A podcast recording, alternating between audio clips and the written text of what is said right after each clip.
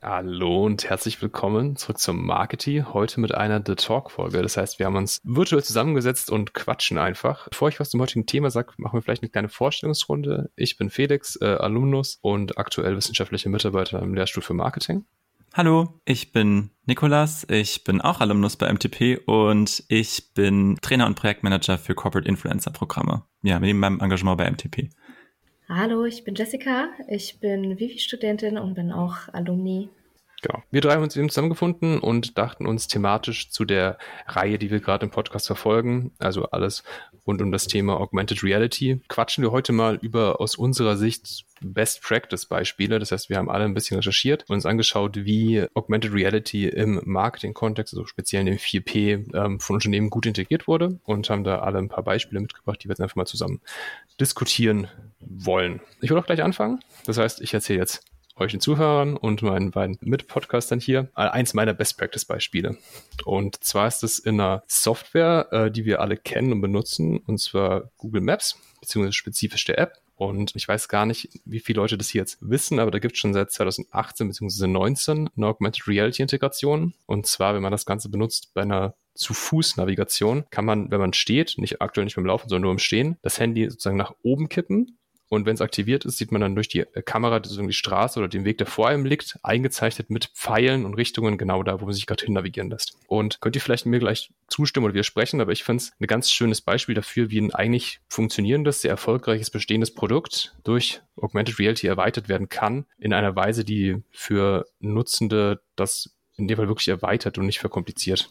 Ja, kann ich so zustimmen. Ich bin tendenziell jemand, der sich sehr schnell verläuft und ich wünschte, ich hätte davon früher gewusst, sage ich ehrlich, weil ich kannte das bisher noch nicht. Ich habe es noch nicht so verwendet im Stehen, dass ich das sozusagen so nutzen kann. Und das hätte mir so manchmal bisher schon die ein oder andere Situation erleichtert, weil ich dann einfach schneller an mein Ziel gekommen wäre. ich muss sagen, verwendet habe ich es auch noch gar nicht so viel. Ähm, was ich ganz spannend finde, dass es ja zum einen das bestehende Produkt verbessert und zum anderen ja vielleicht auch noch eine Möglichkeit für Cross-Selling bietet. Soweit ich jetzt recherchiert habe, gibt es das noch nicht, aber man könnte ja dann auch als Google Maps vielleicht Geschäfte hervorheben, dass man zum Beispiel schon mal virtuell sieht, vielleicht wie sieht es in dem Restaurant innen aus, so als rausploppendes Bild, um man sich dann vielleicht auf dem Weg da den Konsum ankurbelt, was wir natürlich alle wollen. Also ich habe das schon öfter benutzt tatsächlich und ich finde es super praktisch, gerade in neuen Städten, weil ich war mit meiner Mutter zum Beispiel erst vor kurzem in Hamburg und wir haben uns separat getroffen und ich habe ihr dann gesagt, sie soll einfach diese Funktion verwenden und sie konnte einfach wirklich den Weg schön entlang gehen und es war wunderbar. Es hat super funktioniert, ohne dass ich ihr den Weg großartig erklären musste, weil das ist natürlich manchmal schwierig, gerade wenn man selbst fremd ist in der Stadt. Ja. Was ich mich da jetzt gerade frage, Hast du das selber sozusagen gesehen in dem Tool drin? Also ist das irgendwie an dich kommuniziert worden? Oder bist du da einfach so drauf gestoßen? Weil wenn Felix und ich das jetzt zum Beispiel noch gar nicht so vertiefend funktioniert haben, frage ich mich halt, warum? So und warum wusstest du zum Beispiel oder kanntest du das schon so? Äh, eine Freundin von mir hat mir tatsächlich davon erzählt. Die ist öfter mal in diesen Bereichen unterwegs und informiert sich immer neu über Updates und alles Mögliche. Die ist da super interessiert dran und äh, die gibt mir immer ganz gerne Fun Facts und schickt mir dann ab und zu mal so eine Nachricht und, und haut dann einfach so ein paar Facts raus, die sie an dem Tag gelernt hat äh, oder neu entdeckt hat. Und da war unter anderem das dabei. Also da waren schon viele nützliche Sachen dabei. Das ist äh, sehr, sehr entspannt. Was da wahrscheinlich auch noch hilft, ist, dass es halt doch noch immer so ein bisschen diesen Wow-Effekt hat. Also alles mit AR ist halt doch noch, zumindest noch cool, ist neu und gerade wenn es dann ähm, sozusagen so einfach zu verstehen ist, dass jeder es eigentlich benutzen kann, finde ich, kann sich das ganz gut verbreiten. Ja, also meine Mutter ist Mitte 50, die hat jetzt nicht so viel Ahnung von Technik und die hat das direkt verstanden, konnte es direkt nutzen und hat dann relativ schnell den Weg auch zu mir gefunden. Perfekt, das perfekte Beispiel eigentlich. Ja, deswegen. Dann ähm, Würde ich aber sagen, sind wir uns einig. Ähm, gute Produkterweiterung. Ja. Und dann würde ich den beim Abgeben zum nächsten Best Practice Beispiel. Ja, ich kann da vielleicht einfach weitermachen, weil das ja auch sowas, ne, innerhalb des Bildschirms Erweiterung und ich habe eine Kampagne mitgebracht von äh, Tempo, beziehungsweise von dem damaligen Produktlaunch Produktlaunch Tempo Fresh to Go. Und das ist eine Kampagne von 2016, weil wir jetzt ja auch gerade meinten, hm, ist immer noch neu und spannend. Ich war irgendwie überrascht, dass das schon so, so eine alte, in Anführungszeichen, Kampagne ist und die ist also wirklich schon ein bisschen älter. Und es geht hier um ein Attract Attention Display. Das heißt, das ist ein, so ein, so ein Display, der in einer ja, an einem hochfrequentierten Ort aufgestellt wird in der Öffentlichkeit, um eben Aufmerksamkeit zu erregen. Und das Konzept dieses Displays hieß Magic Mirror. Und das wurde in einem Berliner Shopping Center aufgebaut. Das stand dort 16 Tage lang. Und Passanten konnten praktisch dann sich in diesem Spiegel sehen mit einer Augmented Reality Erweiterung. Das heißt, sie haben dann im Spiegelbild sich gesehen, wie sie zum Beispiel von einem Wasserfall überflutet wurden oder von einem Wal nass gespritzt wurden, der sozusagen dann dadurch so Bild geschwommen ist oder auch einen Yeti, der so durch Pfützen springt und sie nass werden. Und das, dazu gab es natürlich dann auch eine passende Social-Media-Kampagne, gab Werbung, sozusagen ein Werbespot, der daraus auch gedreht wurde. Im Werbespot haben die Leute dann auch noch dieses Produkt, dieses äh, Tempo Fresh to Go praktisch zugeworfen bekommen, dass man so auch das Produkt nochmal sieht. Ich weiß nicht genau, ob das jeder bekommen hat, der diesen Spiegel ausprobiert hat, aber die Botschaft der Kampagne generell war ein frische Gefühl, jetzt auch für jeden unterwegs. So. Und ich fand das irgendwie eine super witzige Idee, so, weil du halt eben damit dann doch Aufmerksamkeit erregst und so die Marke, zumindest für mich, so unmittelbar erlebbar machst aber eben ohne jetzt so super aufdringlich zu sein, weil wer sich eben nicht vor diesen Bildschirm stellen möchte, der muss halt nicht. Das ist so wie bei dem Maps-Beispiel. Wer sich nicht vor, wer das nicht nutzen möchte, der muss halt nicht. Wobei ich jetzt bei Maps sagen würde, das ist ein bisschen so sinnstiftender. ja, aber man hat, man hat die Grundfunktionalität auch ohne die AI-Erweiterung. Ja. Und hier hat man die Wartungsinseleben so nicht. Ja, ja, das stimmt. Ich finde es auf jeden Fall auch eine cool gemachte Kampagne und auch eine schöne Verknüpfung mit der Marke und mit so, so der Kernbotschaft von der Marke. Was ich mich so ein bisschen frage, ist, wie lang funktioniert das noch? Also ich meine, das ist jetzt ein bisschen her. Wenn man das jetzt heute noch macht, ist das dann immer noch so weit, dass es dann so Wellen schlägt, dass mit berichtet wird, dass darüber Mundpropaganda ist? Und wie lange wird dieser, dieser Wow-Effekt von AR, VR noch anhalten? Gerade wenn jetzt immer mehr neue Technologien auf den Markt kommen. Also ich denke, dass es schon länger anhalten wird, denn gerade in Museen und verschiedenen anderen Ausstellungen hat man ja auch gerade mittlerweile dieses neue Feature, wo du mit deinem Smartphone aus, auf verschiedene Bilder und ähnliches schauen kannst und dann ähm, verschiedene Infos auch dazu bekommst. Anstatt dass du dann einen Kopfhörer oder ähnliches anhast, kriegst du die ganze Info dann auf dein Smartphone und das ist ja auch so was ähnliches. Du musst es nicht nutzen, Du kannst es aber nutzen. Es hat trotzdem einen, einen sehr großen Effekt. Du kannst nicht nur sehr viel über das Bild erfahren, sondern du hast eine direkte Interaktion damit. Und dementsprechend verbindet es dich ja auch mehr damit. Ich habe auch gerade gedacht, dass wir zum Beispiel auch über Social Media, das ist ja auch wieder sowas, so Filter und so, die sind ja auch nichts anderes als Augmented Reality auf einem Bildschirm. Ich, ich mache selber einen Selfie von mir und krieg irgendeinen Filter drüber geworfen und genauso ist ja auch mit dem Museumsbeispiel. Das funktioniert ja trotzdem noch es gibt so viel TikTok-Hypes in der, in der Richtung, dass man halt eigentlich sagt, das ist so eine Spielerei, die aber irgendwie immer noch Aufmerksamkeit generiert. Wisst ihr, was ich meine? Ja, also gerade bin ich absolut bei euch und deswegen würde ich auch sagen, es ist ein schönes Best Practice Beispiel, wie das mal in eine Kampagne integriert wurde. Ich frage mich bloß, ob man das in, lass es zwei Jahre sein, noch machen kann und das dann Best Practice ist oder ob es dann schon normal ist, ob es vielleicht schon ausgelutscht ist. Also zum Beispiel jetzt die, diese virtuellen Spiegel, wo man Klamotten anprobiert. Habe ich noch nie gemacht. Wäre für mich aber so eine ähnliche Schiene, wird man sich wahrscheinlich recht schnell dran gewöhnen und das dann auch nicht mehr jetzt so besonders finden. Aber guck mal, wenn du es noch nie gemacht hast, dann ist es ja auch erstmal noch was, was du so in deinen Arbeits, äh, nee, in deinen, nicht Arbeitsalltag, aber in deinen Alltag halt integrieren müsstest. Ja, ja. Und ich glaube, das ist ja was, so eine Integration von so Habits ist halt voll schwer. Also zum, diese Möglichkeit, so Brillen zum Beispiel auch anzuprobieren, was für mich super relevant ist, weil ich halt normal eine Brille trage, habe ich noch nie genutzt. So, hm. ich könnte jeden Tag, und ich bräuchte eigentlich mal wieder eine neue Brille, das ausprobieren, aber mein erster Gedanke ist, zum Optiker zu gehen und beim Optiker die Brille anzuprobieren, anstatt sie mir digital anzuziehen. Also, weißt du, was ich meine? Ja. Dass solange das noch, solange es nicht ein, ein, eine Gewohnheit wird, ist es vielleicht immer noch neu und special. Ja, ja, ja. Ich meine, ist eh eine Frage, die wir jetzt nicht beantworten können. Das, das frage ich mich halt nur, wenn jetzt zum Beispiel dieser, dieser Spiegel von deiner Kampagne in der, in der Fußgängerzone steht. Wann kommt der Punkt, dass die Leute sich einfach nicht mehr vorstellen und sagen, ach, ist ja cool. Ist ja ein richtig cooles Gadget, sondern ab mm. wann ist es normal? Ja. Aber noch sind wir nicht da. Ich glaube, das wird lange dauern. Denn es kommt ja auch immer auf die Generation drauf an. Jede Generation bekommt Informationen anders. Jede Be Generation bekommt die Information zu einem gewissen Zeitraum. Und vielleicht wird eine spätere Generation sich darum immer noch sehr, sehr wundern und dann davor stehen und sich total freuen oder ähnliches, dass das so geht. Mhm. Aber eine andere Generation, die jüngere Generation, sagen wir jetzt mal ZX, was auch immer, wird dann wahrscheinlich da stehen und das total als normal erachten, weil die natürlich auch mit TikTok und ähnlichem aufgewachsen sind, wo solche Sachen auch total normal sind, genauso wie AI. Als Gedanke jetzt aber noch vielleicht dazu, und trotzdem könnte ich mir vorstellen, dass diese Generation, die mit TikTok und alles aufgewachsen ist, das nutzt und selber daraus TikTok macht. Also selbst wenn du sagst, es ist nicht mehr was Besonderes, aber daraus kannst du ja wieder Content für dich generieren, weil es ja trotzdem vielleicht eine witzige Kampagne ist. Also wenn du da auf so einem Bildschirm hast, wie, wie du von einem keine Ahnung, Yeti nass gespritzt wird, weil du durch eine Pfütze hüpfst, dann ist es ja trotzdem was, was du vielleicht abfilmst und was du wieder dann auf TikTok stellst und dann hätte Tempo ja trotzdem sein Ziel erreicht, nämlich Aufmerksamkeit. Ja, ja idealerweise auf jeden Fall. Ja, also ich gehe jetzt einfach mal über. Und zwar, ich habe jetzt keine genaue Werbekampagne rausgesucht. Ich habe mir gedacht, okay, wie hat das Ganze angefangen? Wo kommt äh, VR und AR eigentlich her? Und ähm, wie hat man das am effektivsten für die Gesellschaft genutzt? Und zwar habe ich mir gedacht, alles klar, ich recherchiere jetzt einfach mal, wo das herkommt.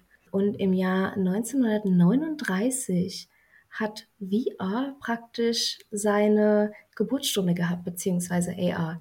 Und zwar gab es damals einen Mastermind, wo du durchgucken konntest und Bilder durchswitchen konntest und die leicht in 3D gesehen hast, dadurch, dass in diesem Gerät zwei Bilder übereinander gelappt wurden. Und das war praktisch der Anfang der VR-Brille. Ja. Also ein beeindruckendes Beispiel ist zum Beispiel auch wenn Veteranen mit PTSD diese äh, VR-Brillen aufsetzen können, um damit ihre Traumata zu bewältigen. Dass es halt nicht nur einen viralen Nutzen hat und einfach eine Erweiterung von Technologie ist, sondern wirklich einen gesellschaftlichen Nutzen. Denn VR und AR sind ja nette Spielereien, gerade was, was Videospiele angeht. Aber das heißt ja nicht, dass es für die Gesellschaft nützlich ist. Und es ist ja auch wichtig, dass eine Technologie für die Gesellschaft nützlich ist. Äh, ja, das ist eigentlich ja dann sozusagen einfach mal out of the Marketing Bubble sozusagen einfach ein, Produkt. Und ich finde es so krass, weil du jetzt meintest, weil ich mich schon so mit meiner Kampagne alt gefühlt habe mit 2016 und du meintest gerade von 1900, Entschuldige, wann war das? 39.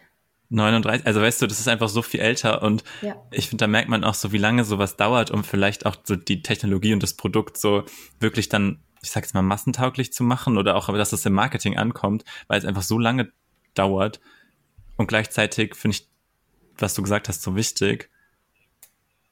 Ja, also 1939 war im Prinzip der Anfang der VR-Brille und das hat sich dann so weit entwickelt, dass heutzutage Menschen mit PTSD mit einer VR-Brille ihre Traumata bewältigen können. Weil es gibt ja auch eine, eine Therapie, bei der du das Erlebte nochmal erlebst, aber in einer sicheren Situation. Und dementsprechend ist das für die eine Traumabewältigung.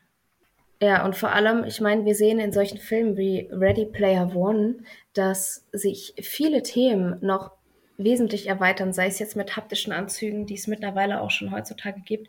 Aber der Grund, warum das Ganze entstanden ist, ist natürlich nicht nur Entertainment.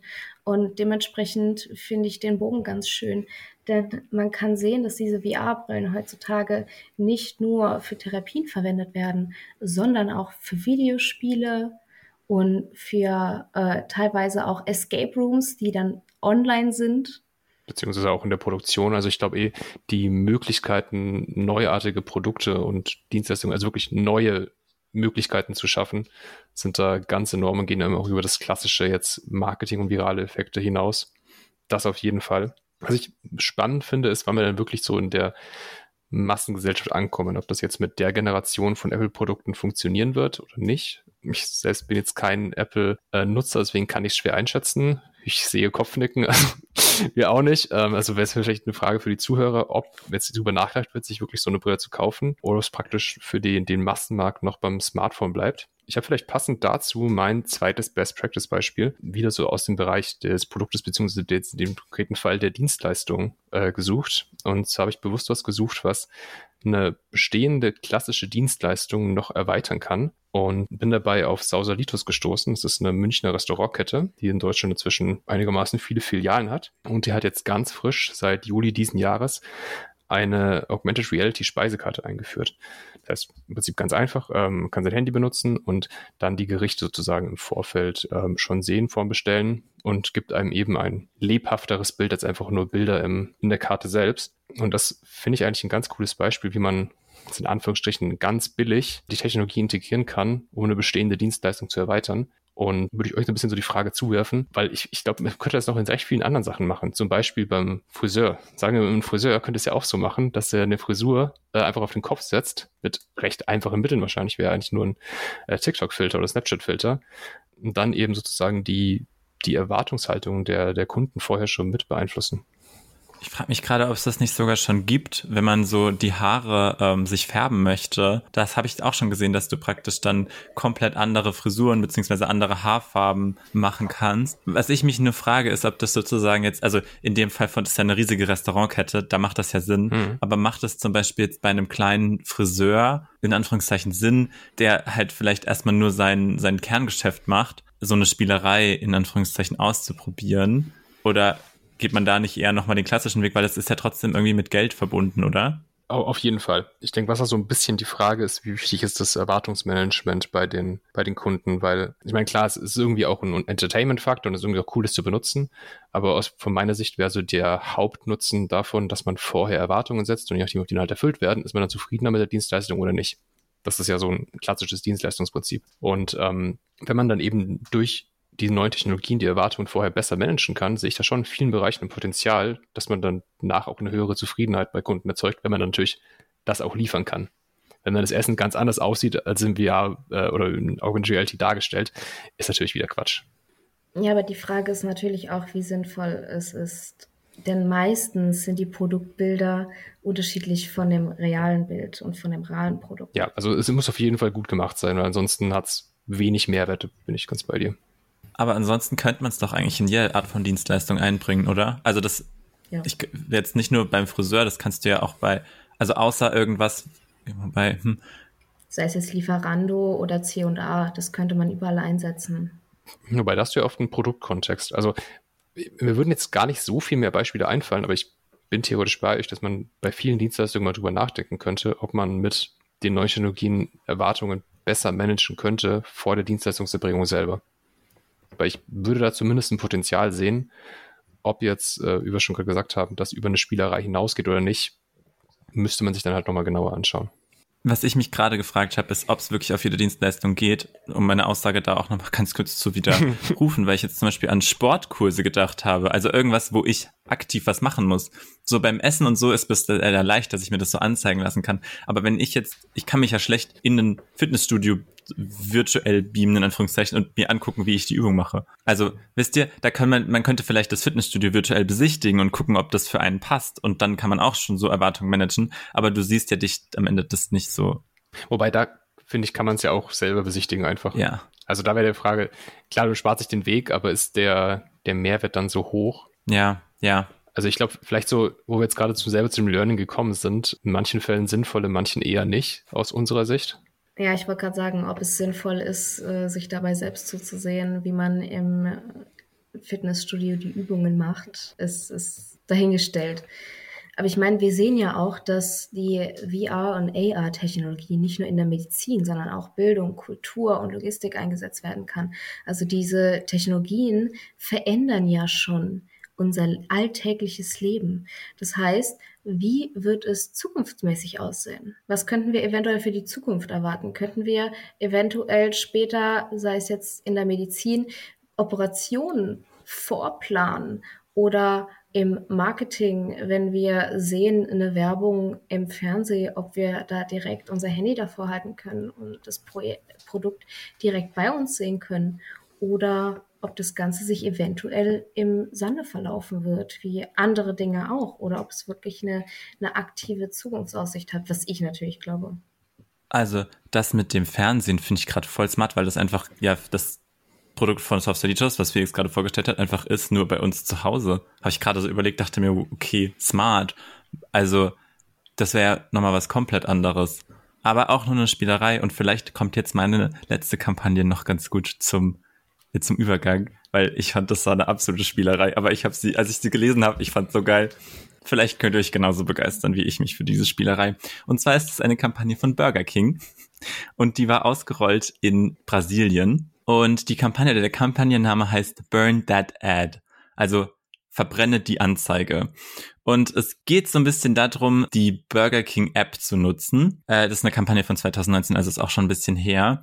Und mit der Burger King App praktisch die haptische Werbung oder die reale Werbung der Konkurrenz zu verbrennen. Das heißt, ihr könnt euch vorstellen, ihr lauft an einem Banner von irgendeinem Fastfood-Hersteller, sagen wir mal McDonald's vorbei und der bewirbt jetzt irgendein Burger-Produkt von ihnen und du hältst dein neues Handy, äh, dein Handy da drauf und mit der Burger King App verbrennt dann praktisch diese McDonald's App, also innerhalb der Burger King App, es sieht so aus, als verbrennt die und anstatt dieser McDonald's Werbung sieht man dann einen Burger King Gutschein für einen gratis Whopper.